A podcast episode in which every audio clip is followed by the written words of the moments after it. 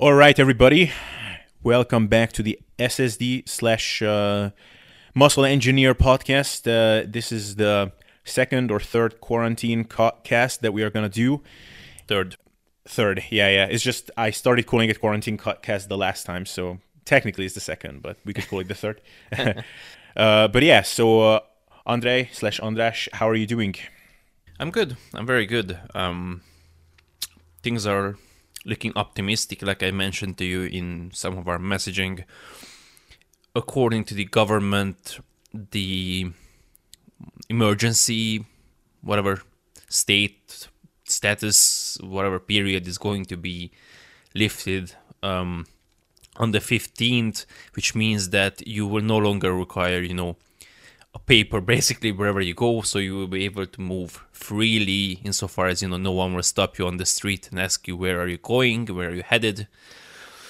Um, of course, social distancing is still um, in place, and one other thing that's going to be implemented is masks will be required mandatory in uh, closed spaces, basically, Yeah. which I assume that is already a thing in many places, but it's not yet. So it's you know just recommended to wear a mask whenever you go, you know, buy groceries or whatever, but it's not mandatory so far. Yeah, here it's been interesting because so it, it gradually got worse and now it got a bit more relaxed again. So at first it started out with we can only be outside until 9 p.m. and then it switched from that to it was until 4 p.m. and on the weekends we couldn't go out at all. That lasted for 2 weeks. No way. Yeah, but that's so I only experienced that for basically one week because then I went to this holiday house kind of thing to the countryside sort of thing, very close to the Greek border. And uh, I spent the last week there, and they had a big garden and even a freaking pool, so that was that was all right.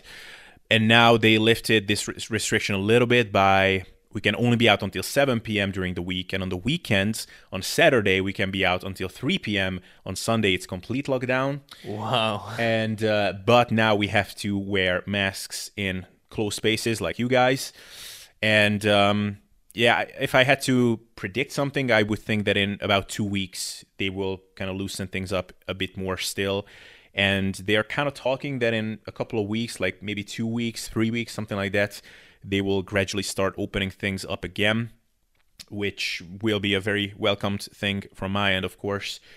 But um, sort of my big fear is that it's only you know we will be living with kind of restrictions on and off for a long time which we will see if that, actually ends up happening.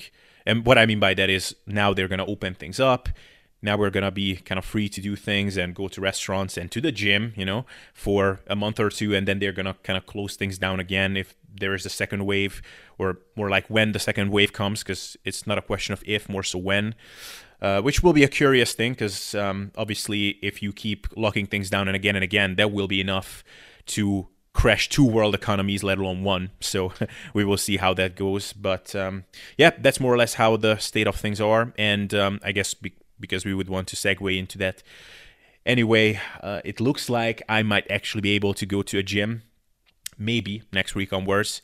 Um, some guy has a private facility or something like that, a small one, or so I've heard at least. Um, so that would that would be cool. And I know you've been able to go to your gym uh, as someone who works there, so that's been cool for you. Yes, so just first, like, wow, that's your government isn't playing around. Wow, I had no idea. No. Jesus Christ. Oh, oh, by the way, another trivia. So uh, Macedonia stopped receiving uh, post from other countries. So uh, my parents wanted to send me something, and they couldn't because uh, Macedonia is not receiving any postage. Oh wow, Yeah. yeah. Packages aren't aren't supposed to be affected by this, but wow, like I, don't know. I, I would probably go insane. Like I know that it's only. I'm sure someone would, would reply with, "It's only a day or it's only two days," but not go out at all for two days. Yeah, that's hard. yeah. I don't know what I would do. Yeah, and and the the thing about it is, um, I see where they're coming from, and probably it does make some sense. Uh, there is definitely a drawback, so it's not. I don't think the effect is as they would want it to be because what results from this is that on Fridays it's complete madness because people are flooding the stores. It's like the, a bigger crowd than ever because oh my god we cannot go out during the weekend and then on monday when they open up it's mad, mad madness once again so it's it's kind of insane and and also this time restriction when we could only go out until 4 p.m i mean in the grocery stores it's been complete insanity mm. because you i mean people want to get done everything in that limited amount of time of that course. they have yeah yeah i mean it's, it's, silly on multiple levels like first of all um, I've seen some research that open air is not only safe, it might be beneficial. I mean, that's just aside from the you know sunshine's effect and you know mental stuff. Like simply for the virus, like open air seems to be safe. Like, um, there's been a study. I'm sure you've heard it that there have been some cruise ship and people have been infected on that.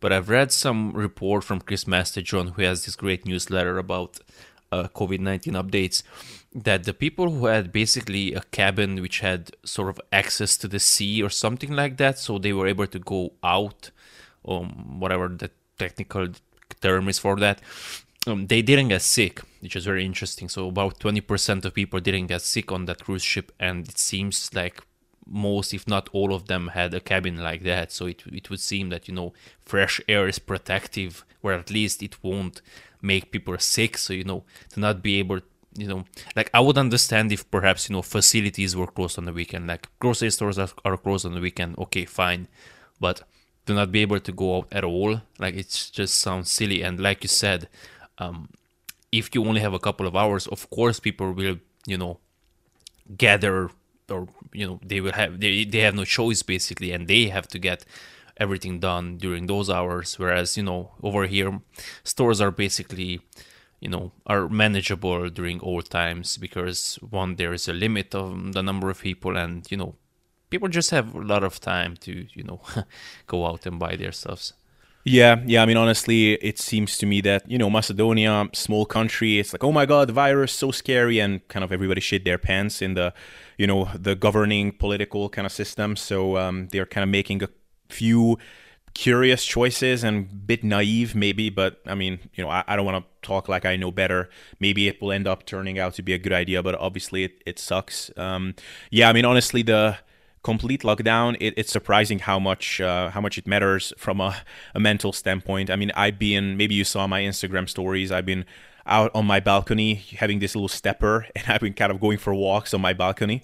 Uh, yeah, I thought you were trolling. No, no, no. That's that's completely serious. I, I get in like five thousand steps uh, per day on that stepper, um, being out. But wow. still, I mean, when Monday rolls around, I mean, I go out in the morning, and honestly, my first thought because I was walking around and I had this. I don't even I cannot even describe, but it was so freeing to walk and I was like, man, so this is how dogs must be feeling, especially those mm. that are like kept in a kennel, you know, and cannot even move mm. around when they're finally taken for a walk. Honestly, it was like that. It's pretty pretty nuts. Yeah, or you know, like on the country, rural area, kept on a chain. what? Kept on a chain, you know, dogs. Oh, kept. Oh, I thought you said Captain Chain. I was like, is that a cartoon or something? no, no, dogs who are kept on chains, like poor yeah, guys. Yeah, yeah. Yeah, so um, I didn't really address the gym. So yeah, that's basically a secret. So you know, it's it stays between us. But we managed to, you know, um, the owner agreed for us to go to the gym, and you know, we basically had a month or so where we didn't go because we were like, you know, well, it's prohibited and this and that. But after a while, we were, you know, um, you know, many people say that you should probably have separate areas. Like I'm sure you've seen it, like home working from home tips and one of those is you know don't work in your bedroom and which is fine if you have multiple rooms but many people don't have but anyway if you have the opportunity or luxury whatever keep your bedroom for you know sleeping and sex and uh, aside from that you know eat in the kitchen and then work in your office and stuff like that. And basically because i i live in a small apartment like my bedroom is my office and my gym and all that. And I didn't really realize how much it really helps to have a gym not just because of the equipment of course but simply to have that segregation and you know have that switch okay now first of all i have to get there so that's extra steps so that's good for me but also you know i have to actually go out i have to prepare and all that and now i go to the gym and the gym is this place where i do this i don't whatever i don't party in here i don't work from here where you know what i mean. Like it's really hard i'm sure you feel this like it's hard to not necessarily feel motivated just to you know get yourself start training and i had that feeling as well that you know oh i don't really feel like training whereas i don't really get that when i go to the gym yeah no absolutely absolutely it's been kind of baffling for me from the get-go just how unmotivated i was to do these home workouts which i'm you know, maybe I could lie about it and uh, kind of keep the good image and, and tell everyone that, hey, I'm doing the workouts, you should do it too. But I totally feel for anyone who is not feeling up to them because um, really, I it's because working out and often working out compulsively has been such a part of my identity that if anything, I, I, I identified as someone who if I do have a problem, it's that I don't know when to pull back. Sometimes I'm reckless. I'm going there too much. It's like, okay, I had three hours of sleep. Should I really go to the gym today? Well, okay, I do because it was on my schedule and it's just what I do and it makes me feel better. And uh, I never thought that I would have that problem where I go, okay, I'll work out tomorrow. And then when tomorrow comes, you know what? I'll work out the next day. It's like, mm. man, I, I'm I never thought that I would have that kind of relationship with working out. And part of it is exactly what you're saying. It's the ritual, the the space. When you go to a gym, obviously, you have to be incredibly frustrated to do a couple of sets and then go home. Uh, because everybody else is working out, you took the time to travel there. It's a lot of internal, kind of subconscious signaling to yourself that I'm in the gym, I'm gonna work out. But here, it, and of course, all of that is compounded by the fact that you know home workouts are kind of a pain in the ass. So chest training, for example, is one of the more easily manageable things to do at home. And I have, you know, about 80, 90 kilos of weight at home. So I can load up these weighted push ups with a kind of chin up belt. Very good, effective chest exercise. You could argue that you could even, even do them when you do have a gym in the gym, but it's a pain in the ass. And I have this floor that I'm scared that the chin up belt is going to rip and I'm going to drop it on the floor. What's going to happen then? So oftentimes I prepare for a workout and then sometimes I even do a set or two and I'm like, fuck this, I'm not gonna do this. And I just sit back to my laptop, which is, man, it's really fucked up that I'm doing that, but I have to be honest. Yeah, so I never really did skip workouts. I mean, I was still training six to seven days per week, but you know, I just felt, you know, I had to drag myself to start them.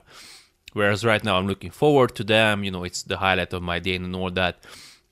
But definitely I agree. Um, and right now, you know, this gives me a bit of a or not necessarily different perspective because I already knew this, but sort of reinforce the perspective that you know many people do hire a personal trainer, and I was actually told by clients this that may that you know they hire a personal trainer because then they have that accountability that um, you know um, I have to be at the gym at six, and you know I can't just you know quit because I, uh, I I promised that guy that I'll be there, and the downside of that is that when you have clients who are like that, when situation like this happens, when the gyms do close down, it the reality is, and that's what I'm facing right now, is that they won't continue to pay me because yeah.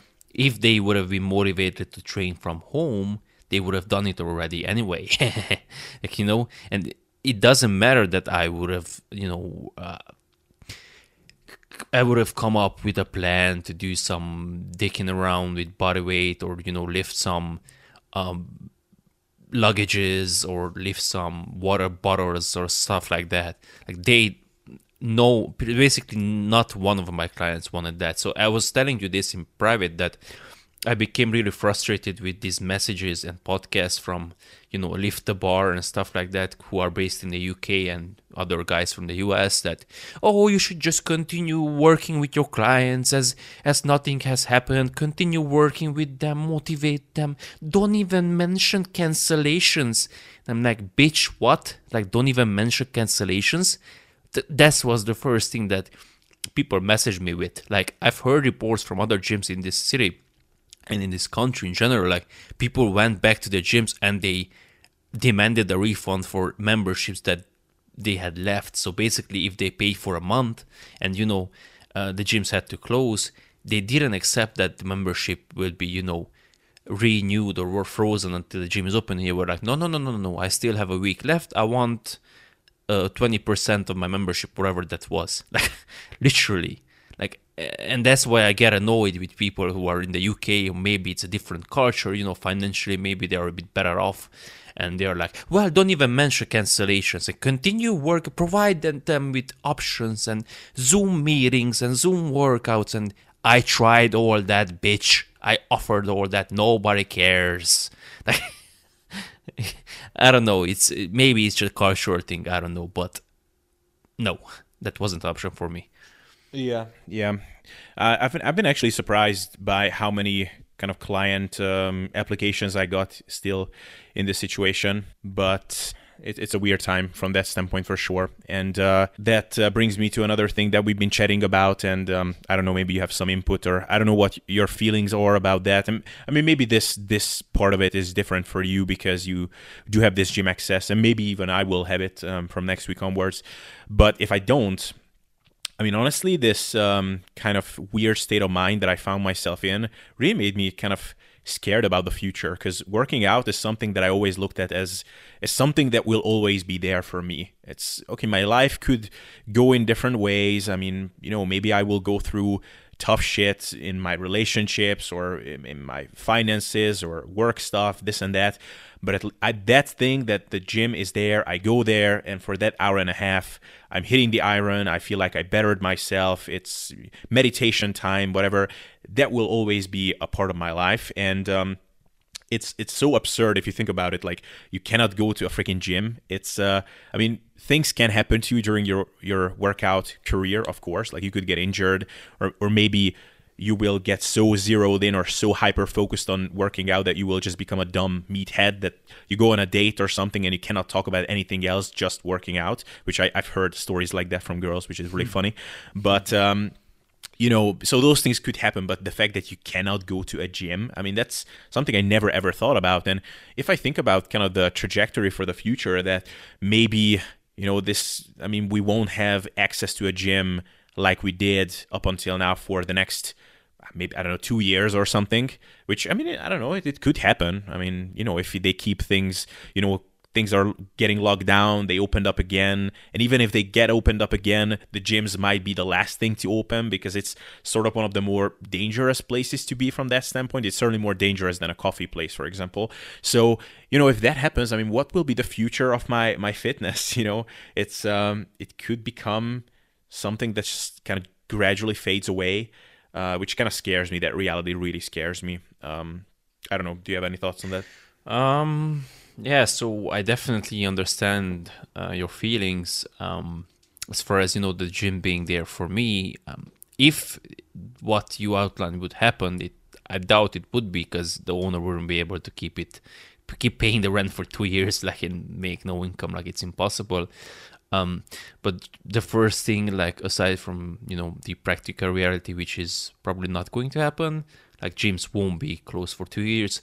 Um, I made peace with myself that if if shit really hit the fan and I had to move home to my parents and whatever, um, I would still be able to train with the dumbbells I have. I have a friend who has some stuff at home, and you know I could do some bench presses and stuff like that and uh, you know I would be I, then I would probably buy a pull up attachment or whatever, hang it up somewhere so somewhere because you know then I could dig holes and whatever because it, it, would be at home it would be no big deal and stuff like that, and I was still trained that for sure. Like I I don't know I have I had this weird mindset right from the get go that I was so fed up and so frustrated with how I looked that that's why I didn't quit. Like you know. Um, that's what I tell clients or people who want to sign up that they are, you know, so frustrated and then they quit. And I'm like, you know, if you're frustrated right now and you quit, you will just get worse. Like I had this idea in my mind that, yeah, I'm really useless at this and I suck at this because I people right now are assume that you know, well, you're a personal trainer, so probably you were great at sports, and I'm like, no, I sucked. It took me, I don't know, freaking, I couldn't hinge hip hinge like i understand people who can't hip hinge i, I was there anyway i'm rambling so basically long story short um I would overstrain, so I wouldn't just quit. Um, that's not an option for me. But uh, just to put, well, I'm not sure what would happen in Macedonia because uh, apparently, from what you told, it's pretty severe. But over here, what we are hoping for is that gyms will open, like like I said, from the 15th of May, things will get eased up, and then we hope that we will be able to open 1st of June or 15th of June latest.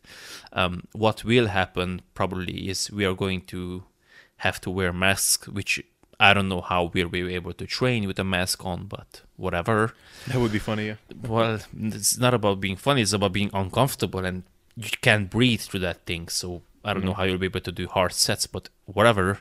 Um, that's just the reality. And the other reality is, is there going to be social distancing guidelines, and there's going to be a limit of limited access. So we estimate that there will be around one person per 10 square meters of space. So you know we will have around 300. So we assume that we will have a limit of 30 people maximum at the yeah. same time, which is reasonable for us. So that's what we are we are thinking is going to happen. But we definitely hope that in two months uh, at the latest we will be able to open up. And just from an objective point of view, like if gyms stayed closed for two years, like first of all, people will get so fucking fat. They would get, you know, mental health would like the costs of to health let alone the economic consequences, the, the health consequences simply would outweigh anything that mm-hmm. the virus could cause. Because the virus kills what? 1% of the population, let's say? The health consequences would kill far more than 1% of the population. And it wouldn't just kill the elderly. Like, you know, maybe that's just, you know, me being whatever naive or me being biased, but I think that's a reality. Like, simply, you know, I'm, I'm sure that chronic stuff wouldn't necessarily kill people, but you know, simply the burden of on the medical system for people you know who would perhaps get heart attacks and stuff like that at an elevated rate because you know they are now sedentary and they've gotten far fatter than you know um, anyone would have expected. Like two years is a lot of time to get fat, so yeah, I, I, that's just I can't see how things would get closed for so long. Yeah, um, it's too bad that the smart authorities on this topic, like Michael Osterholm, who who was on the Joe Rogan podcast, who kind of I gather is one of the top top experts on this topic because that you know diseases and viruses, pandemics, or, and stuff like that, or his expertise. But it's too bad that anytime I listen to him, he's just emphasizing that this is real the virus is here to stay it's going to kill a lot of people there's a lot more infections to come but he never addresses the question of what should we do about it? Like what does he think about the lockdown? Do, does he think that locking down things um, until we have a vaccine or something is that the best option? I mean i kind of gather that he doesn't think that that's the case but what does he think? Because um, all i can hear is people like trump kind of uh, you know throwing out ideas. So it's it's just so hard to see what we could expect. But yeah, I mean, I, I didn't think either that it would be literally closed for two years nonstop, but that it would be kind of closed on and off. Like like now, it was closed for a month, and it, it's so crazy that it's only been five weeks. I mean, I remember that my gym announced on the Facebook page that they have on the 13th of March so it's basically been what five weeks essentially. It seems like it's been forever. It's insane just how long it seemed like. Mm. So um, I mean, if it's closed on and off like this, so maybe it will be open. I don't know in the middle of May, and then in August they close it down again. I mean, effectively from a psychological standpoint, it would almost be like it's closed for two years. Um, so I don't know. I'm, I'm, I'm definitely thinking of getting more equipment for that case. And um, so I don't know. Let's say you had two grand to invest into gym equipment. So I don't know what what would you get? Like what what is something that uh, beyond? I mean, obviously now you have dumbbells. I have dumbbells. So I don't know a squat rack and a, a barbell and weights. Like would that be kind of the the best like first step investment or I don't know what do you think? So before I answer this, I actually looked up while you were talking. Um, there's a good podcast on this. I don't know if you listen to it. It's Sam Harris's Making Sense podcast, episode 198, conversation with Paul Bloom, and there they actually discuss this topic that you brought up, which is you know we won't be able and we won't have to wait until you know the virus just goes. We will have to find a way to live with it. And you know they discuss what's probably going to happen, which is masks are probably going to stay, um, maybe for two years. We probably won't shake hands for like two years and stuff like that. But anyway, that's just you know for you and for listeners, just check out for more. Is that the one that he recorded like a couple of weeks ago? It's nine days ago. Yeah. Nine days ago. Okay, that's okay. I'm curious. Yeah, so that was a good one. Um, as far as your question, definitely like a, a squat rack, um, one with a pull-up attachment, and also one where you can either that comes with a dip uh, attachment or you can buy a separate dip attachment to it. Uh, I mentioned this to you that there's an Italian guy Marco Sterpa who basically bought everything for like 2000 uh, euros so he got you know a squat rack with stuff i mentioned a bench um, adjustable dumbbells these no uh, not, not adjustable dumbbells i mean um, dumbbells which can be loaded dumbbell handlers these strongman dumbbell handlers which can hold like 120 kilos plates and a bar of course and uh, yeah so that's that would take care of it. The only thing i would add is if you can get at a good price and sometimes there are deals if you can get also a small dual cable like of course the cybex bravo would be ideal but that's really expensive like um larry doyle i don't know if you know him from ireland. I was i have a podcast with him which isn't hasn't been released but anyway so i recorded one with him and he mentioned this to me that he got basically for a couple thousand uh, euros he got a bunch of Cybex equipment equipment the old old line which are so good and he got a bravo for like 500 euros i think which is ridiculous because they cost like four to five thousand euros when i when the owner i looked it up. So yeah so if you can get some sort of cheap uh, ideally adjustable uh, cable station you know there you go. You have everything basically. Like you have free weights and then you have the cable and with that you can do everything.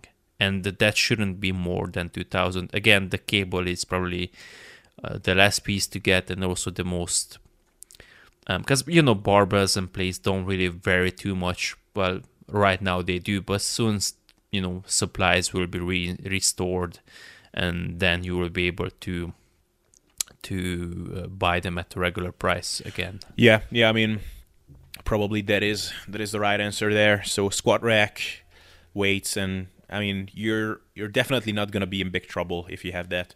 Maybe a bench would also be nice. Um, but yeah, I mean the dual cable. Um, yeah, probably that takes up another like you know like 1200 or so at least um, but yeah i mean if you have cables and a squat rack i mean really the gym on top of that is just a luxury.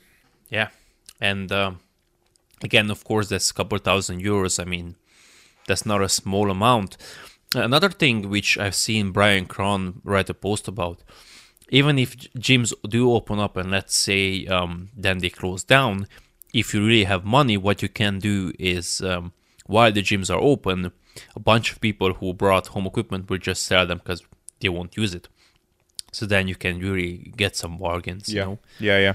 Well i definitely wanted to address goal setting and you know especially with regards to diet because or nutrition because of course we already discussed training and you know people probably who uh, listen probably train in some way or shape or form or capacity but uh, nutritional goal setting is something that we didn't really touch on yet yeah yeah yeah that, that's a good one so um, I don't know. How do you want to tackle it? Do you, do you want to talk about like what we do personally, or what we would like recommend to others? Um, we can do both. Um, so I mentioned to you that you know I was thinking about, um, so I uh, started you know losing some fat, and then we had this chat that you know maybe I should just stay at uh, at a comfortable body fat, which would be a bit lower than right now, but you know don't try to get very lean, but rather stay at a body fat where I'm comfortable maybe at 14%, something like that, 13, 14%, and then try to recom because I basically have as good, good of a recovery ability as I will ever have because right now I can sleep pretty much as much as I want.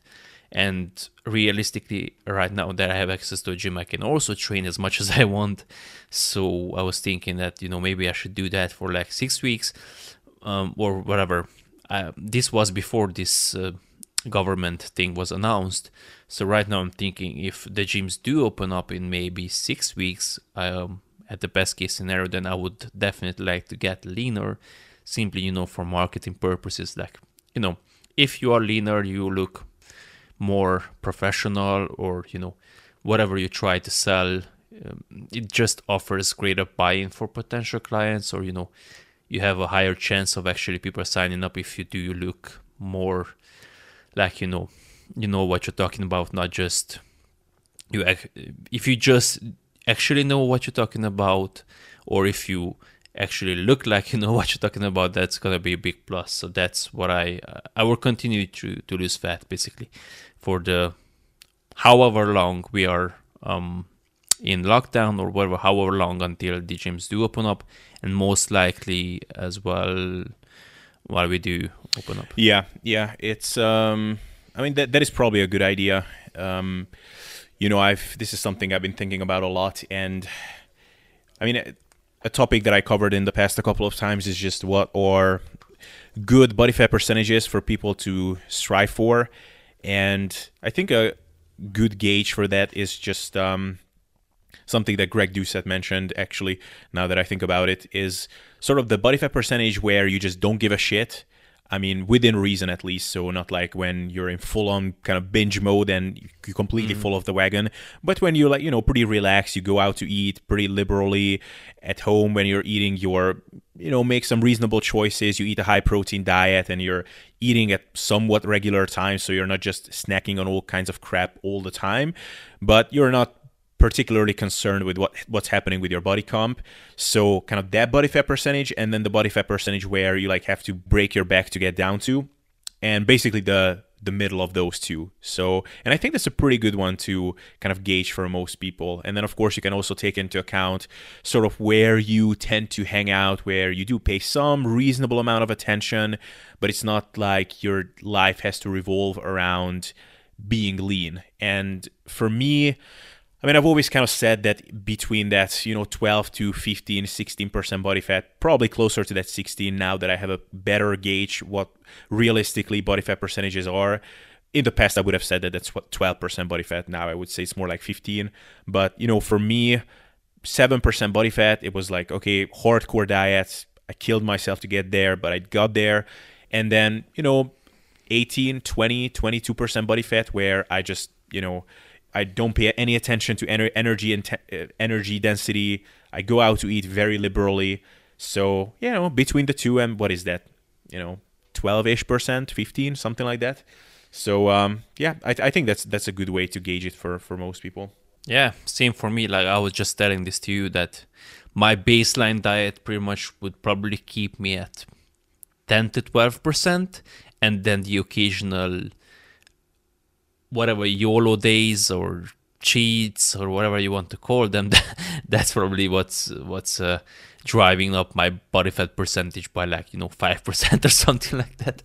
Yeah, yeah, no, exactly. For me too, it's um, I was um, when I got down to okay, let's say 10% body fat because that's kind of how everybody is thinking. So I won't won't make the disclaimer that in reality it's probably more like 12, 13. So let's say 10% body fat where I got down in 2017 and that's and that's when I did the best ever job in my life, perhaps in actually managing my diet well once I was there. So I didn't rebound, I didn't have big cheat days and, and stuff like that. So I did a really good job, but I still ended up bouncing up to 12% or so it was just over a much longer time frame but it was it was almost like okay i'm doing a good job here but there are just certain elements of my life that i don't like. Like my libido is kind of like uh, it's not really there and it's actually much better if i have a couple of drinks and i'm like a bit stimulated you know?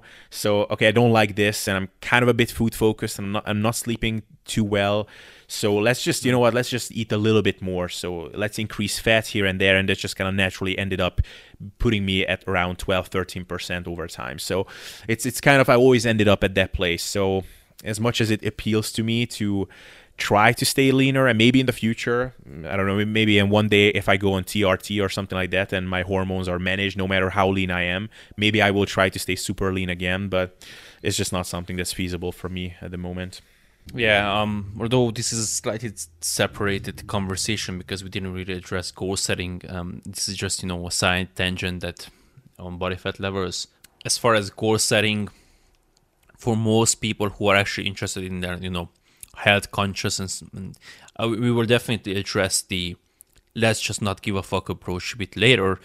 But for people who actually do give a fuck at the worst i would set maintaining weight as a goal. Like okay right now i can't really train or even if i do train it's very limited.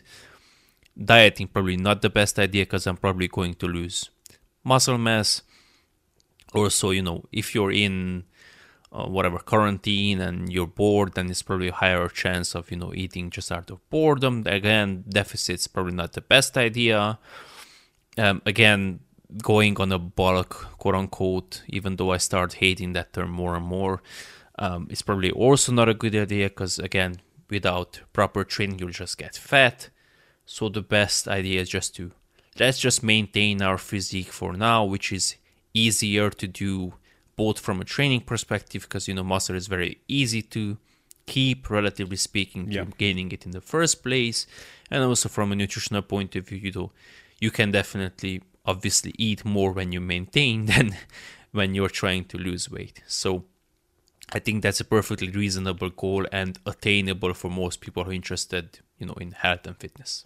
Yeah, and also I think uh, this is something you mentioned before that no matter how suboptimal your training is, if you're, you know, 25 plus percent, let's say as a guy, I mean, there's zero issues with cutting even pretty assertively even if your training sucks. I mean, you know, you could be losing some muscle, but I think you will be still happier if you're, you know, let's say at least at 17% body fat and not 27, right? So- Yeah, yeah. Oh, sorry. Yeah, I should have added the caveat that this is um, with the caveat that you are at a healthy body fat already, so not more than maybe 20% as a male.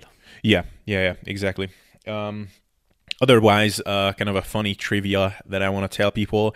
Look, this is gonna be the podcast where I'm just gonna be honest. Zero extra effort to make myself look better than I am. Uh, boredom eating has been an issue for me during this quarantine. I will be honest. Um, it's not. So basically, the issue is that I don't have the things that are there as a natural and very powerful way to distract me, to stimulate me. So, for example, you get hungry during the day a little bit. And it's not the crazy hunger pang. It's not like oh my god lethargy i'm starving away hardcore dieting type hunger. It's just you know you get you already digested your previous meal. Your stomach is getting a little bit e- empty. So it's like i could eat something it's not not even necessarily hunger. It's just i could eat. Hmm. Now you know normally when you're out and about you do things you go for walks and, or maybe you go to the gym you're there you're lifting the heavy irons obviously you're not going to eat while you're doing that. Or you're at work you're distracted by things or you go grab, grab a coffee with someone you're distracted by that. And then all of a sudden you look up and holy shit i really got hungry now. Let's get go and eat something. You know now i don't get to that point often because it's like shit, I could eat something. What am I doing right now? Playing FIFA. And the same FIFA that I played like 15 billion hours with already. It's nothing completely new or nothing too new, nothing that really stimulates me. So let's go and eat something. So I did have that issue. So I will be honest about that. So actually, what I started doing is I started eating um, a low carb, uh, higher fat, pretty bland diet um, recently because, um, and honestly, it's working pretty well. Like, um, you know, I, I eat when I'm hungry, but I'm not gonna get up and boredom eat some canned sardines and some, you know, cucumbers. It's just not not something. But even if I was eating, say, some frozen berries and some, you know, low fat protein pudding or something, I could get up and boredom eat that. But this thing, not so much, and it's actually working pretty well. So that's might be something that's interesting for people. Do food deliveries work in Macedonia? Um, I don't know. I know that um, grocery stores some do uh, deliveries, but uh, food delivery doesn't. Yeah, so um, I asked because you you obviously know this, but uh, last night, so I I wouldn't call it boredom eating, but I still have episodes of emotional eating. I just call them emotional eating because that's what it is. Um, I like I said, it's it's what's probably keeping me, you know, five percent higher than I, I would have to be from a physiological point of view.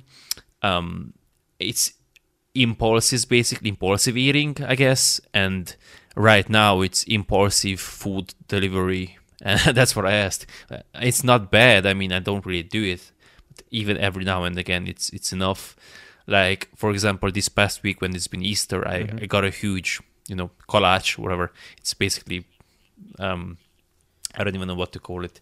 It's sweet bread, basically filled with you know yeah. walnuts and stuff and I eat a bunch of that because I received it for free. And then last night I ordered, I basically broke a record because this was the biggest pizza I ever ate. So it's it's been termed a giant, and I was like, huh, I'm really curious. Like, how does a giant pizza look like? Well, it turns out it really is giant. Like in photo, it doesn't look that bad. Like it doesn't do do it justice. But it basically is so the box is so big, it literally didn't fit in the door. Like I would have to you know turn it sideways. bring it in. like it's that big, and it's around 57 centimeter in diameter, so 22, 23 inches, something like that. It was more than two kilos in weight. Um, calories, I have no idea. It's probably been, I don't know, 6,000 maybe. I don't know. 6,000 just that pizza? Yeah. Really? Wow. I mean, it's a two kilo pizza. I mean, what would it? Oh, two kilo. Well, yeah. I mean, I was just doing the math, like one usual large, which is like a kilo, it probably has 3000, and this one probably had like double that. So yeah, so I ate that last night. And so yeah, we are. All, I definitely understand people who do struggle with, you know, boredom eating and whatever. But um, again, I'm trying to lose weight and I will. so that's why I said that, you know, just simply maintaining your weight is reasonable because even if you do have episodes like this once or twice per week, if overall your diet is okay, you can definitely still maintain your um your your physique and your whatever body composition. The issue arises when you get into Stephanie Buttermore's approach, who is like, let's just go all in in quarantine, and you start abandoning all structure and you do what I did last night, which is I ate six, seven thousand calories worth of pizza, and the next day you're like, oh, it doesn't matter because it's quarantine, and I've given myself permission to eat. So today I'm going to do it again.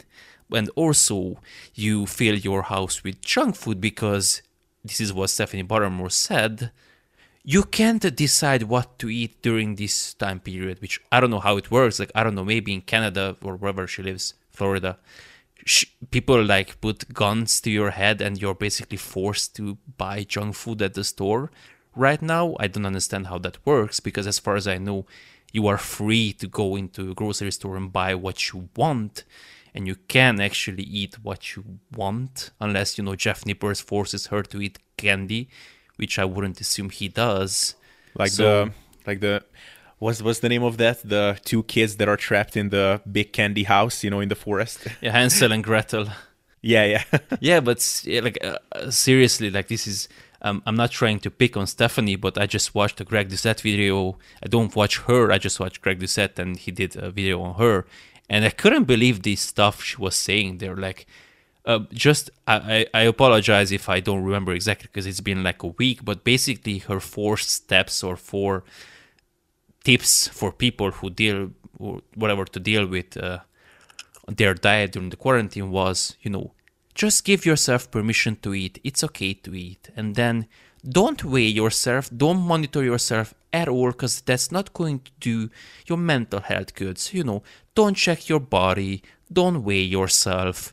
Don't do anything like that. She did mention exercise, which is good, but then, you know, she said stuff like, you know, you can't really control what you eat, or we all struggle with boredom eating, and that's completely fine. And of like I said, she also had her house filled with, you know, she it looked like basically if I went to the grocery store and I just brought the entire aisle of chocolate and candy home. Like that's how it looked like. I didn't have. Greg said the same thing. He said like I didn't eat that much junk food in 10 years. Like, yeah. I didn't have that much junk food in ever. Like if I summed up the junk food I had throughout all my life, I wouldn't have that much. Like I, I just don't understand her. Like um, you can definitely feel free to stop me, and I'm just annoyed and. I, I don't understand because I know how people think and they are going to use this as justification that oh Stephanie said it's okay and from my own perspective like to she said that you know it's not good for your mental health to weigh yourself during time like these. You know what's not good for my mental health? To not weigh myself. And to find out that three months from now because i didn't weigh myself because i didn't look in the mirror because i didn't monitor myself at all i gained like 15 kilos. That's what's not gonna be not good for my mental health. Not that i do maintain some semblance of discipline and i do stick to my diet and heaven forbid i actually also keep my health goals in mind like i just don't understand. And uh, if it's like your situation is worse like mine we are still able to go out like if it was the same in the us like if she lives in florida florida is i don't know if you do follow the us situation i do because i do know this because the ufc is going to be uh, holding events in florida. It's basically the most relaxed state in the whole fucking us like they have beaches are open in florida like, if there is a place where you have no excuse to not keep your health and fitness in check, it's fucking Florida. Again, I don't know if she still lives there. I know she did for a while. So maybe she doesn't. I don't know. But if she does live in Florida, that's the last place to make excuses. That would be the easiest place to keep your health and fitness because you are allowed to go outside. You can walk on the beach for fuck's sake. Yeah. All right, so I think this is a perfect way to close the podcast. Just kidding. um, yeah, yeah. So I'll react now before everybody, uh, all, all the people that don't agree with you are closing the the the episode. But um, you know, it's interesting. Um, my thinking has uh, changed over time somewhat on the Stephanie Buttermore situation. So when I first saw her all-in kind of thing, then first of all, I was I think in kind of the last month of my my photo shoot diet. So at that time I had very very little sympathy for what she was doing. I mean, I was you know like dying from those like 2200 calories and the 15 to 20k steps that I was doing every day plus the 7 days a week, you know, weight training and not being able to sleep and whatever and I was like, man, if I could just have another bag of strawberries a day, life would be so much better. Or, mm-hmm. or if in the morning, instead of two eggs, I could have three. Oh my goodness. And then when I started adding back in calories and I could eat three eggs in the morning and not just strawberries, but also some blueberries, I felt like I was living the life. So when I saw that she had to eat 5,000 calories every day for several months and she was saying that that was needed, I had very little sympathy. and, um, even later, I mean, when I was done with my diet and I was doing really well in the beginning, I was very conservative with how I was adding back in calories.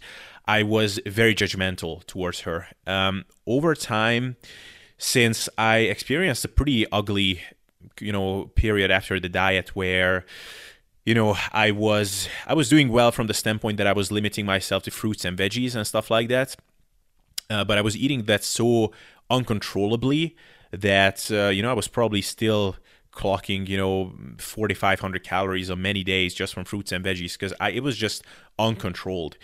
And that's when i experienced that it's not just about eating enough calories to be in a small surplus or to not be in a deficit anymore. There's basically a certain amount of psychological rebound that you experience when it's not just about eating enough calories it's just about not feeling like you did when you were restricted and uh, it's it's almost like a, a slingshot. Like you you pull that rubber band and you let it go, and it just smacks you in the face. And even months later, so now, for example, I mean, I you know went up, you know, the mid probably approaching the high teens at this point and i was like okay you know what? This is enough. And uh, come on my diet was six months ago. Let's pull back a little bit and let, let's cut back a bit. So let's do you know like two weeks three weeks of, of deficit eating. And honestly, I could just not get myself to do it. It, it and that that was shocking to me because I, even when I was. Uh, maybe when I was the deepest into my kind of disordered eating, perma-cutting type cycles, then I experienced things like that. But certainly for the last three years, I had not had anything like this. I was always in like I could just like click my fingers and I could get into a deficit and I would follow through with it. I was kind of judgmental towards people who were not able to stick to a deficit even for a couple of weeks. And I could just not stick to that freaking deficit because I had almost like this PTSD type thing where, oh my goodness, it just reminds me of the freaking diet. I would go to bed even slightly hungry, and it's like, oh my goodness, I, I can just not freaking take this because all those memories would kick in. And so the reason I'm saying all of this is because Stephanie was someone who kept herself incredibly, incredibly lean for a very long time. I mean, she was, I mean, almost shredded. And um, I think that she has gotten used to a lifestyle where it was all about ignoring her hunger signals, pushing through hunger, using all kinds of creative ways to push through hunger, to suppress her appetite. a lot of things behind the scenes where that we did not know about probably who knows how her sex drive was how she was able to sleep at night and all of those things and i think that once she started doing that all in thing um, who knows maybe at certain times she had the idea that she should you know, cut back a little bit. Let's, mm, okay, mm, I gained enough weight. Let's try to control things. And probably that's when she realized just how much she was suffering before. It's almost like, you know, when you're sleep deprived for months on end, you kind of don't realize how shit you feel. But when once you had a couple of nights of good sleep, then you realize how much it sucked. Or it is true of any kind of situation. Probably when we get out of the lockdown and we are able to, you know, sit into a coffee place, have a cup of coffee and whatever, we can go to a bar, watch a football game. That's when we're gonna realize how much it sucked to be in a lockdown. So I have definitely more sympathy towards her with what she's going through. And yes, I mean, you know, all the logic speaks against her. Like, why does she have to eat junk food? But probably there's something to the idea that she was restricting herself from everything for so long that just the idea of not eating junk food just reminds her of that crazy restrictive lifestyle that she was having. So I'm still not saying with all of that that it is the right thing and she should just go ham on all the junk food. I'm just saying that she's probably in a very, very difficult situation to the point where she probably would benefit greatly from actual counseling, you know, and, and that's also tricky because going to a finding an actual expert or someone who specializes in that is also a tricky thing because if you just go to a registered dietitian or you go to a, a, psychologist i mean they will not understand. It's like well just just eat as much as you feel like you need and just stop when you're full you know? It's the type of psychological struggle that physique competitors and people that are really deep into fitness go through and all of that combined with the weird hunger signals and the disordered eating it's it's a very unique niche thing. Like i don't think it's easy to find actual help in that regard. So i'm just saying i feel for her because i think she is in a really difficult situation. Where i don't sympathize with her as much is when she created this cult out of this and she started putting that out there as something that you know every not everybody should be doing but you know you have food issues just you know go all in. I i think that's that's a dangerous message and um you know i sympathize with that as well to some extent because you know when you're doing something it's almost like you have to say that to other people as well that that's the right thing to do because it kind of reaffirms what you're doing uh, so I feel for her. I also blame her a little bit, um, but just the this dieting experience that I was through definitely makes me see this from a different light uh, than than I saw compared to how I was seeing it before. So that would be my long response. mm. Okay, so with that or to that, I will probably give a similarly long uh, response back. So first off, um, I think I need to clarify a couple of things because people will just think that I'm misogynist and I hate her. And first of all, uh, even a couple of minutes ago, we were discussing body fat levels. I said, calm down to a level I feel comfortable at. Like, I do not recommend anyone to keep, you know, 5% below their natural set point or settling point where they feel like a functioning human.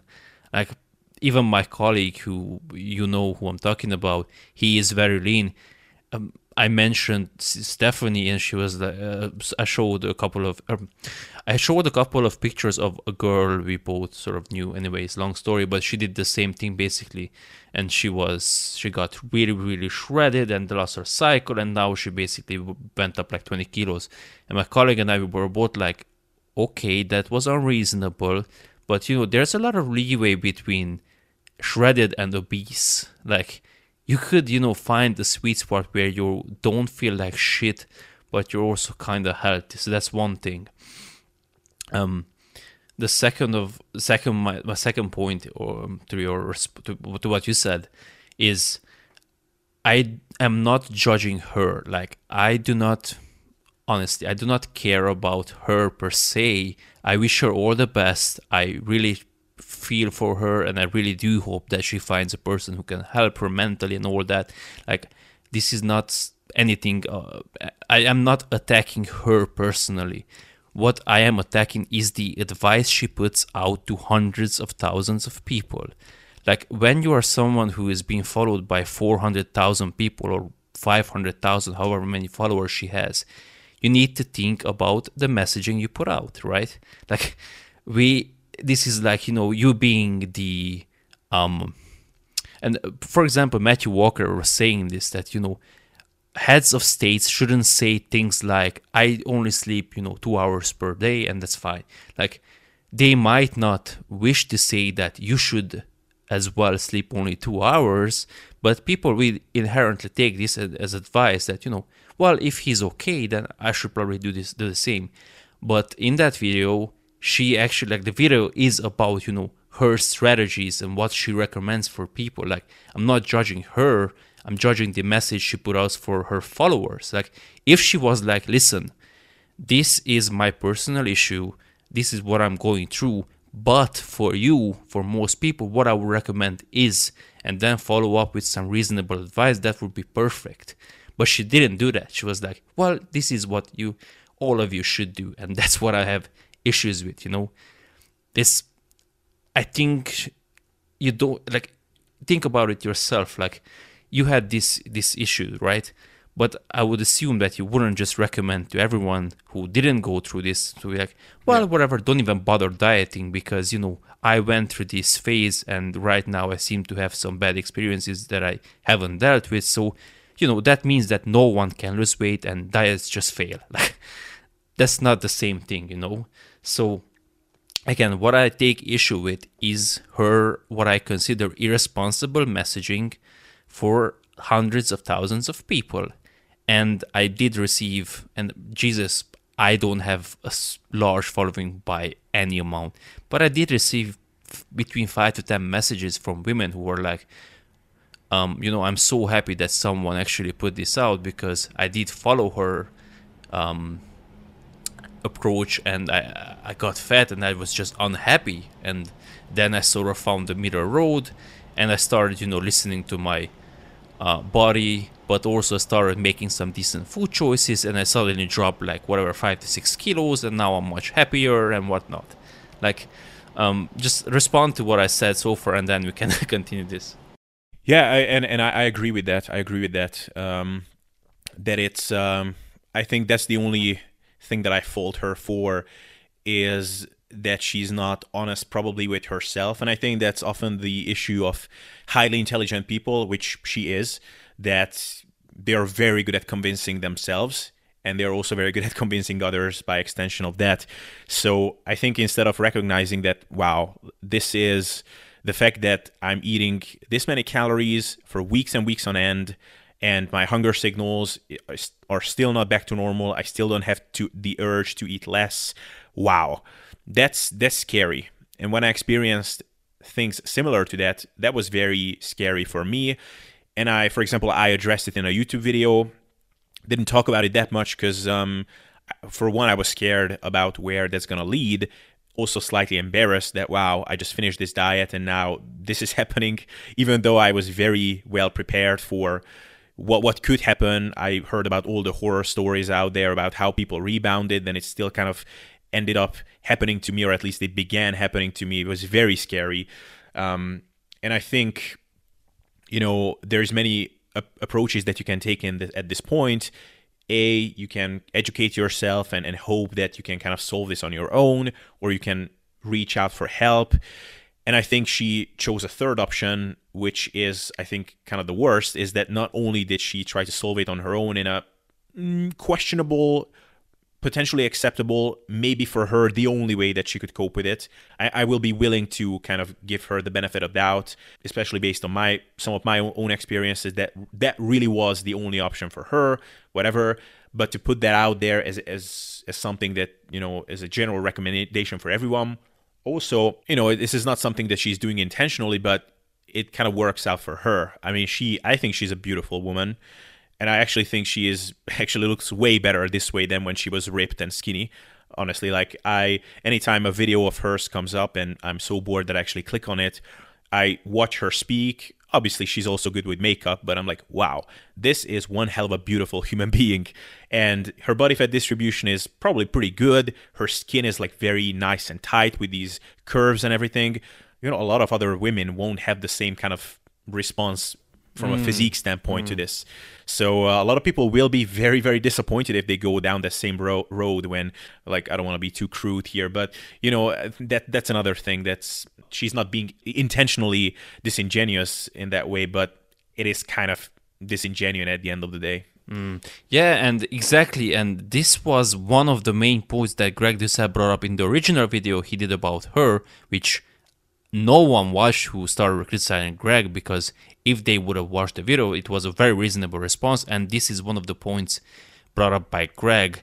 He was like, "Listen, she, she is basically the best case scenario for this. Like she, like you said yourself, she is a very beautiful woman, and she also like she put on." an insane amount of weight compared to how she looks, which of course speaks about how underweight she kept herself no doubt. But if most women try to put this off, and how much weight did she gain? Like 15 kilos, 20 kilos? I'm not sure. Uh, yeah, I think probably around 20 kilos. Okay, so most women, if they gain 20 kilos, they will not love their bodies. Like, maybe this is just me being judgmental. Okay, fine, whatever. If you do wish to do the experiment, do it. Just speaking from my own point of view, I would not be happy with my body if I gain 20 kilos from here.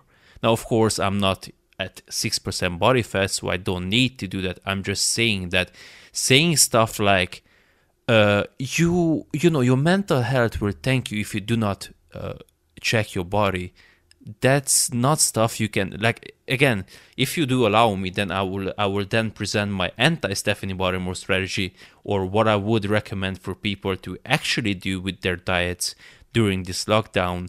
I, I wanted to mention earlier that when, when you were talking about you know she she this was the strategy she came up with to deal with her eating issues. Maybe it's not the best analogy but you know what thought kept or what thought popped into my mind was like if someone has alcohol abuse issues, for example, or alcohol issues, control issues, you don't fill your house with alcohol like 20 different beverages and you no one would say that's reasonable to say that you know what i'm going to do? I'm just going to drink as much as i want whenever i want until i start hating alcohol or until i think that you know this i've had enough. I don't want to drink anymore.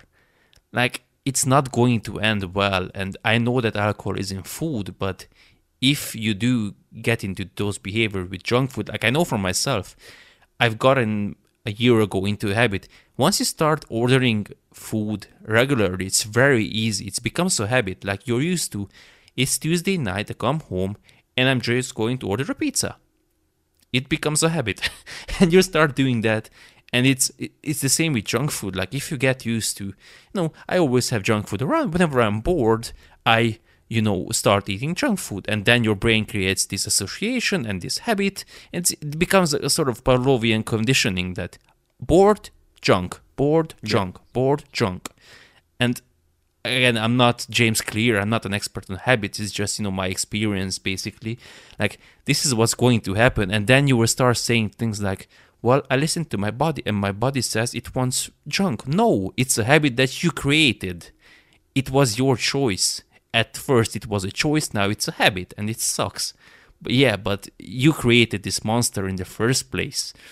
Like, uh, if you listen to Jordan Peterson, for example, who has been a therapist like for many, many years, he said the same thing. Listen, how do you, um, how do you uh, get anything. He, was talking about what does it mean to pray and make a wish. He said making a wish doesn't mean that oh you know or or, or you know wanting something. He was like it's not oh I want something and then don't do anything. He was like if you do want something that means you will do everything that's required to get that. Yeah. And that might mean sacrificing 50 other things. But no one talks about that in in, in definitely she doesn't talk about it that way. And um, uh, Jordan was also saying that you know imagine if you had basically you know if you don't don't keep your promises or your rules with yourself. Like he said you know what's the best thing about tables? They don't don't change their heights. So when children go under a table and they raise their heads and they hit the table they learn that you know I probably shouldn't crawl under or walk under uh, wherever crawl. I guess they're they're crawling under a table and then because I will hit myself. Like, but imagine if the table suddenly change height. They will never learn. Like, this is the same with like junk food. If you if you have these rules and you never respect them, you can't. We discussed this uh, in, a, in a, another podcast that you said this. Uh, I, I remember you telling me this that he was like, uh, you said that once you you know you can't really trust yourself after a while if you constantly break your diet if you decide that you know now i'm going to diet and then two days later you cheat. And then you start the diet again and then you cheat again. You're like i can't trust myself. Like my promises or my word means nothing. Like i know this has been a long um, tangent but all i'm trying to say with this is that uh, you don't fix your eating issues or whatever emotional eating issues by surrounding yourself with all the junk food in the world and uh, the strategy isn't to just eat it whenever you want and in any amount you want it. Yeah yeah i i, I think you're right uh, about all of that um, and that that's one thing that I would probably still be somewhat um, critical about with the way she went about things and again, you know, maybe she has pushed herself to a point where it was she actually needed like a, a 5,000 calorie influx, and the only way she can get that is through junk food. So whatever. Um, I, I don't want to dismiss her situation, but in, in general, like I would still be somewhat critical about the idea that if you have to go all in and you have to basically remove restrictions and let your body decide how much extra calories it needs, I mean, I think you should still do it from foods that in the future, if in the future you still want to hold on to a leaner physique and you still want to live this fitness, healthy kind of lifestyle, you know, the foods that will be a part of that should also be the foods that are gonna take you on this all in kind of journey. So if you eat ice cream and pizza and stuff like that, and that's how you're gaining 20 kilos, I mean, you know, what makes you think that at some point your body is gonna say, you know what, okay, now let's make you gravitate back towards your natural set point. That's not going to happen with ice cream and pizza. And that's because that was kind of her idea. That's how she explained it that, you know what, you were critical of me that I gained, you know, 30 or 40 pounds or whatever. But trust me, my body is going to take me back to its natural set point after years of restriction. That's all good. But, you know, eat you know, eggs and avocado and fatty fish and fruits and, and, and stuff like that. Yes, with that, you might still be in a thousand calorie surplus if your body really needs it. But yes, at a certain point, just simply because the palatability is not so overwhelming, your body is kind of gonna say at one point that, you know what, we've had enough. Now we are gonna be in a 500 calorie surplus, eventually in a 200, and maybe eventually at maintenance. Over time, maybe in a deficit, even. That's just how your kind of settling point is gonna kind of pull you back and that definitely does happen. So that that would be kind of one thing that i would actually be critical about as well um, that it's somewhat perhaps delusional. And you know I, I have done things like that in the past as well. And you know like you said there is no such thing as eating so much junk food that you will be sick of it. You might be sick of it for that night when you're mm. binging on the couch, but as soon as your stomach gets empty, as soon as that food is gone from your stomach, you took a couple of shits, your craving is mm. just as strong for those, even stronger, arguably, than they were before. Yeah, and and not just that. I mean, um, you de- you're definitely right uh, with that, and I do want to get back to that uh, strategy. But she keeps like a hundred types. Like you will never get sick for all sick of all of them like she might get sick of one flavored Oreo, but she has like 50. She might get a sick one cereal, but she already she has 15 other options.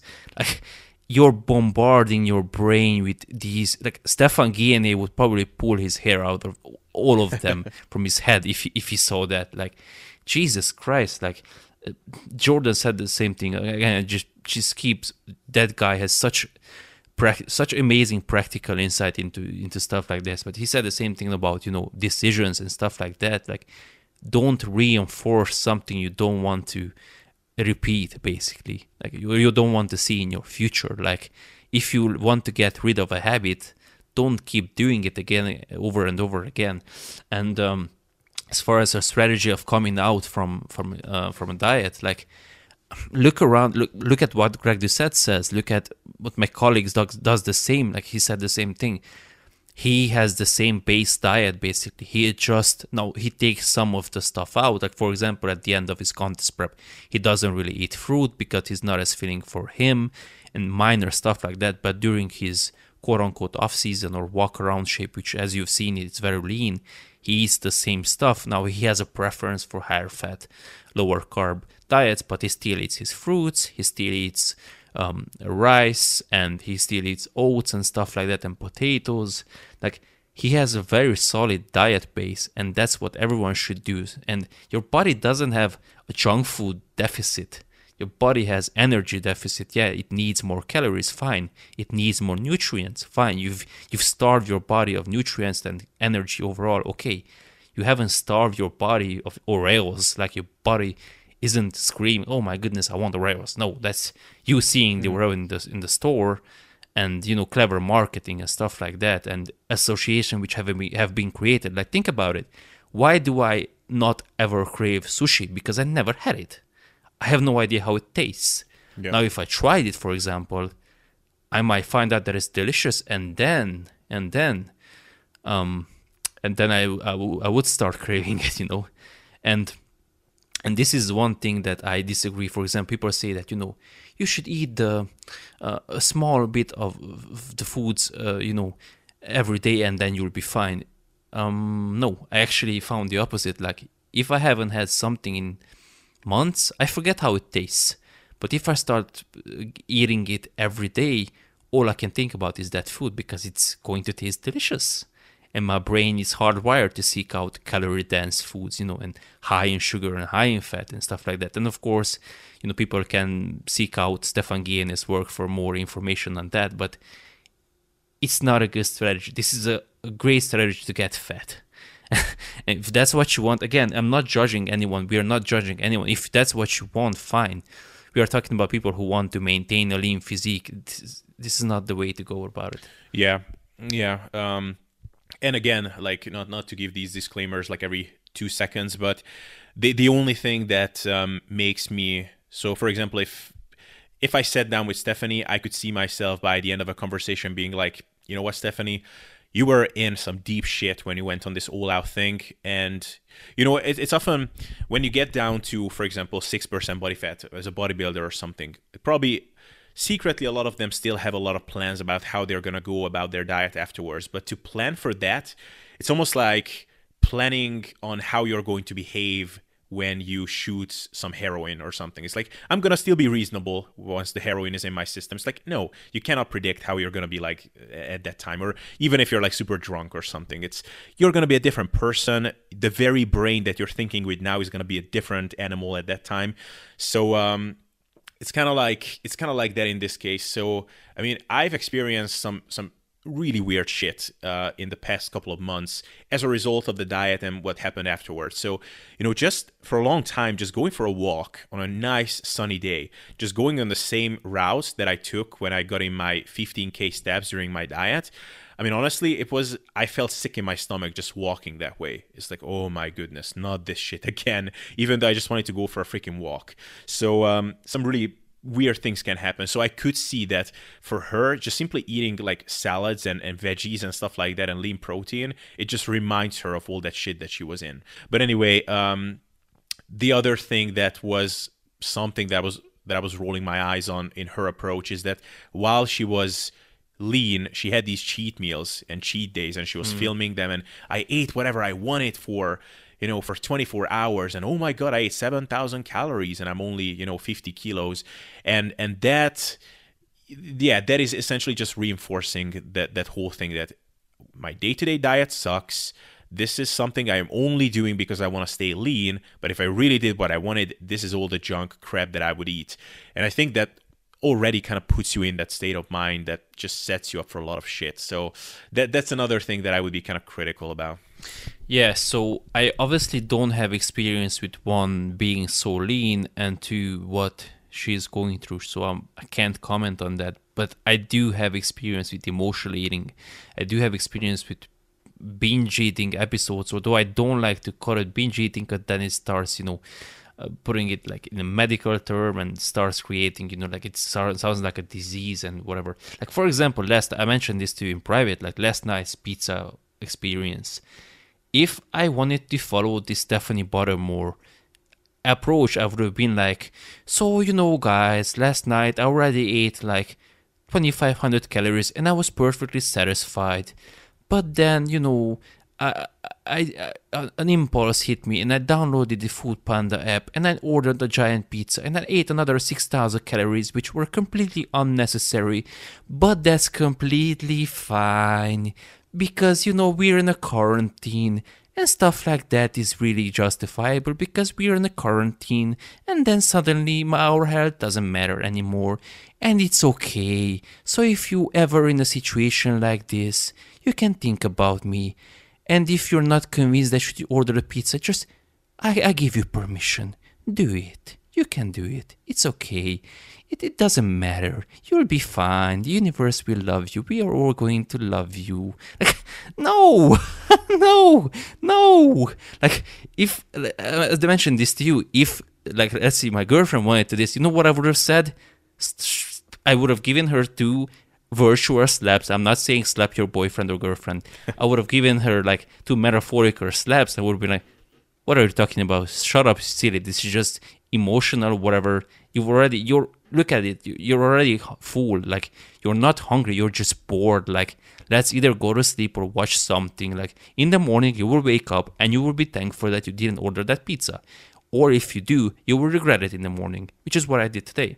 I did regret it because I was like, Jesus fucking Christ, I'm so stupid. Why did I do that? Now I ruined a week's worth of progress. And it sucks. And no, it didn't make me happy. And maybe that's whatever. Maybe I have issues and Stephanie is right. Who knows? I don't know. But what I'm saying is we need to separate our uh, subjective experience with objective advice that we are giving out to people. And again, I keep coming back to this because this is my biggest issue with with her. Like, if you do want to present your case study, whatever, and let people draw their own conclusions or whatever, that's fine. That's perfectly okay. But if you start playing the role model or if you start giving advice to hundreds of thousands of people, it's just irresponsible. So, uh, finally, I will I will I will present my anti Stephanie Buttermore strategy. What people should actually do with their diets, in my opinion. So, first of all, not give a fuck definitely okay. So if you're someone who doesn't really or is sufficiently overburdened by this whole experience that doesn't really have the mental bandwidth to also care about their health or fitness or whatever, they'll be like, listen, I understand I will gain some weight. That's okay. I'm fine with that trade off. I will do my best to get back to, you know, my old habits once this stuff is over. I'm okay. I've accepted I will gain some weight. That's fine awesome, do what you want. I won't even comment on that. But for people who actually want to, you know, they're like, you know, this period sucks, but at least what I can do is, you know, not also ruin my physique and my health course at the same time. What I recommend is, first of all, you do control or you can control what you eat. So, when you go to a grocery store, only buy stuff you actually want to eat and are actually health promoting uh, stuff that actually will help you in that predetermined goal which you have established for yourself. Again this is something that you have to establish for yourself. Just write it down. What do i want out of this couple month period? If your goal is listen i want to maintain my current body fat level i do not want to gain body fat that's a perfect reason. But I swear to you, this is such a fucked up society. Like it be, it has become politically incorrect to say stuff like, you know, I actually do want to stay lean, or I actually do not want to gain weight during this quarantine. Like I swear, 99% of the messages I see is it's okay to gain weight. Don't even worry about it. You already have plenty on your mind. It's it's okay. Like that's one side of the coin. Where's the other side? It, it's also okay to not want to gain weight. It's also okay to not want to completely abandon everything, you know? It's crazy. But anyway, so going back. So if you decided that, then you do go to a grocery store and you buy only stuff you want to eat. That's what you're going to keep in the fridge. That's what's going to be in the pantry.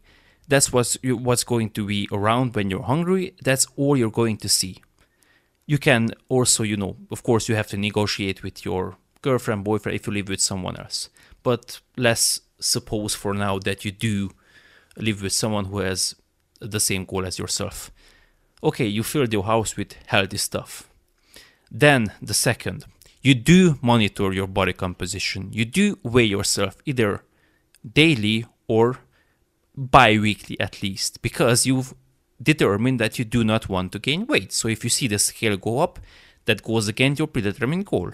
So if you do that, then you know you have to adjust something. Because otherwise, if you do not monitor your, your progress or your body composition, you have no idea what's going on. So you do take photos every month or so. You do measure yourself on the scale. Try to stay at the same body weight. And then, you know, if you do crave um, some junk, then you can negotiate with your um, with your significant other. Listen, we would like to eat ice cream. Oh, oh, okay, awesome. We will go out to the store. We will decide. We've decided beforehand. We want to eat ice cream, which means we will not see some random cake and buy the cake. Cause why the fuck not? We have we said we only wanted to eat ice cream.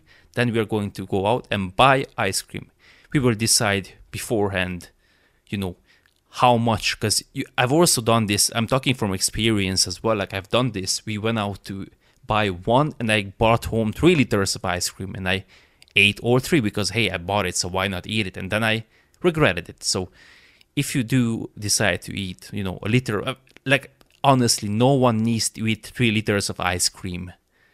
Like past the first maybe half liter, let's say, okay, maybe the first liter. The rest of that, I just ate it because it was there and I didn't really feel like throwing food out because, you know, again, childhood, whatever. You don't, you have to eat. You have to finish your meals, whatever.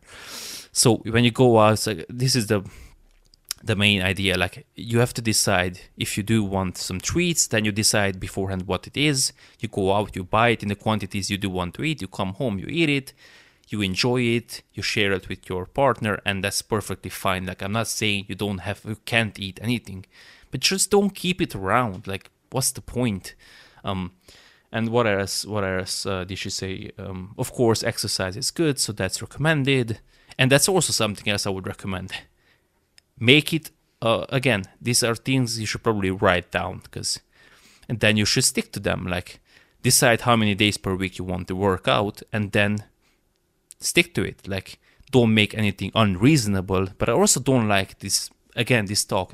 Well, if you don't feel like training, then just don't train. Okay, but then you start going down into a spiral, which doesn't really help. Like, decide before. If you if you commit to three workouts per week, good. Then you do commit to them, but you also stick to them. Um, I think I, I remember too too long, so you can definitely interject.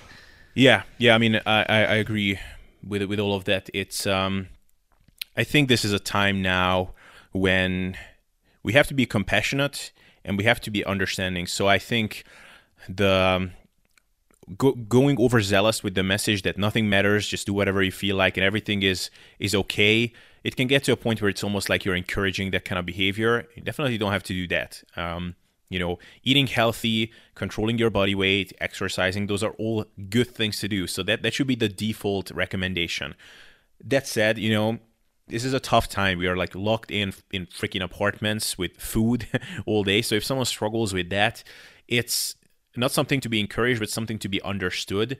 And um, you know, the the other side of all of this is when I see some really smart individuals in quotation marks uh, making posts on Facebook like I don't understand how people can overeat during this time. I mean, it's you're not out in restaurants, you're not eating junk food. Like food, food like someone someone even said it in a sentence like food should be used sparingly.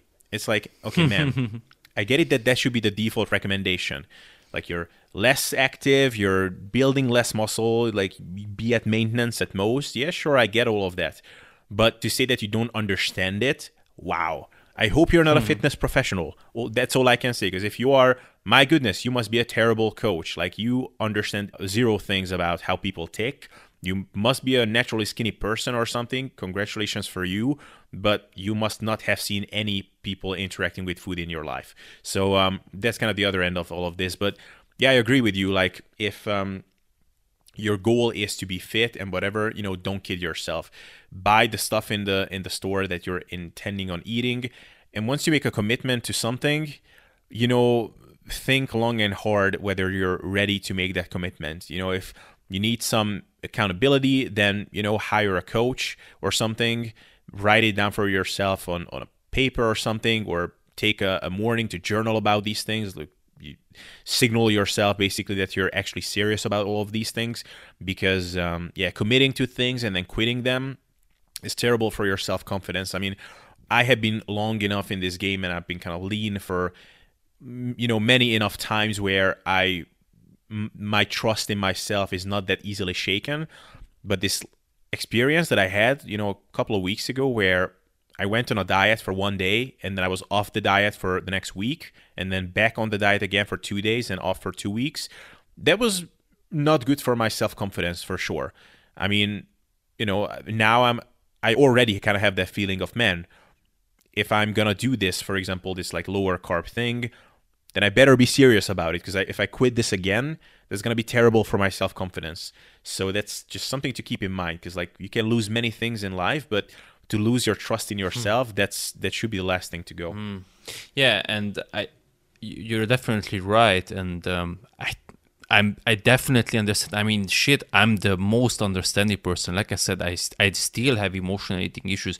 I know what it's like to uh, in engorge yourself with you know delicious tasting food and you know satisfy some emotional issues with food i mean shit that's all i've known for the first 15 years of my life basically like I wasn't eating food for nutritional value. I was eating it for pleasure. Like all I cared about if it tasted good.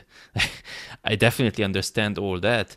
Um, but simply going from a different point of view, yeah, yeah, times are tough right now because you know we are in a lockdown, but also economy most likely will take a, a turn for the for the worse. Um, last time I checked, junk food isn't free. Like buying all that junk food is costing you a lot of money. Like I approach it from this point of view as well. Like I, I beat myself up on pizza because of the calories, but also that was probably groceries I could have bought for a week uh, with the with the price of that pizza. Like you know, I also like I understand people who eat out of boredom, but on the other side, like think about it, like you're probably in a pretty privileged position then because you can afford to eat all that crap and you you can pay for that. Because so many people don't have jobs right now. They've lost their income and they don't have anything to eat. So you don't i guess you could feel sorry for yourself. Oh my goodness I mean, we are such a situation. Munching on ice cream. Oh my goodness this is terrible. Munching on ice cream.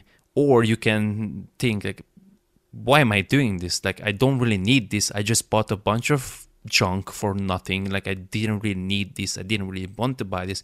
I just spent a bunch of money for nothing. Like who knows what's going to happen with the economy? Maybe I should have saved this money, you know? Like again, this is not a politically correct thing to say, but shit, like I don't know, it seems like every or any amount of talk about discipline and you know actually being diligent with your finances and thinking about the future is being um, frowned upon. Like you shouldn't say stuff like that. You shouldn't say stuff like you, you probably shouldn't waste money on junk food because it's not essential and you maybe you could find better use for that money. Crazy. Yeah. yeah, man. I I agree. I agree. Um so so yeah, may- maybe we should uh, call it here um because we went on for an hour and 35 minutes. And yeah, I think this was enough food for thought. Hopefully, not junk food for thought for people. um, so yeah, I guess let, let's conclude here. So uh, let's pick it up from here the next time around. Um, yeah, and I'm glad that we could cover some pretty cool topics. So I think um, I think this was one of the better quarantine casts that we've done so far. Yeah, and uh, you know, maybe people would think I'm just a horrible person. I don't know. Um, again, I'm just coming from. I'm really glad that we we were able to you know approach this topic from two different perspectives, and um, again, just to repeat this again, I really don't care about what anyone does. Like, if you do want to, you know, do this and makes you happy, whatever, I'm I'm all for whatever people think is best for them. I'm also just trying to highlight that it's also okay to be a responsible person right now. And it's also okay to not put yourself into a hole, either financially or, you know, from a health point of view, because this is another aspect that um, it's not really addressed. If you do gain, let's say, it's not, I've heard stories, I've seen a friend of mine told me, he was like, I gained eight kilos since March, like in a five weeks, something like that. That's not bad. Eight kilos in five weeks. Imagine this thing lasts for another five weeks. Like in three months, you will gain 16 kilos, maybe 20 kilos. Like we're talking, he's like what, um, seven? We're talking more than 20% uh, body weight. Like imagine if you did gain 20% of your body weight. That's going to take you a year to lose it a year. Like it's not going to take 20 weeks because you probably won't be as diligent with uh, your diet when it comes to losing it than when it was when it came to gaining it. Like if you ga- if you go at half a percent of body weight per week, that's 40 weeks. Add in some holidays and stuff, that's easily a year. Like if you're okay with, you know, being reckless for two months or three months, and do something that's maybe going to take you a year to uh, rectify it, go right ahead. It's your decision. I'm just trying to, you know, also outline the possibility or the option that that's not really necessary. It's also okay to not do that. Yeah, yeah, absolutely, absolutely. Uh, yeah, I mean, I think we can all be on board on that, and uh, yeah, I, I don't think that you came across like a heartless person in this one. so, uh, so yeah, man. Um, so yeah, follow Andrei on Muscle Engineer podcast uh, and me on my YouTube channel, which is uh, where you're also gonna see this. Um, so yeah, thanks Andrei for being on.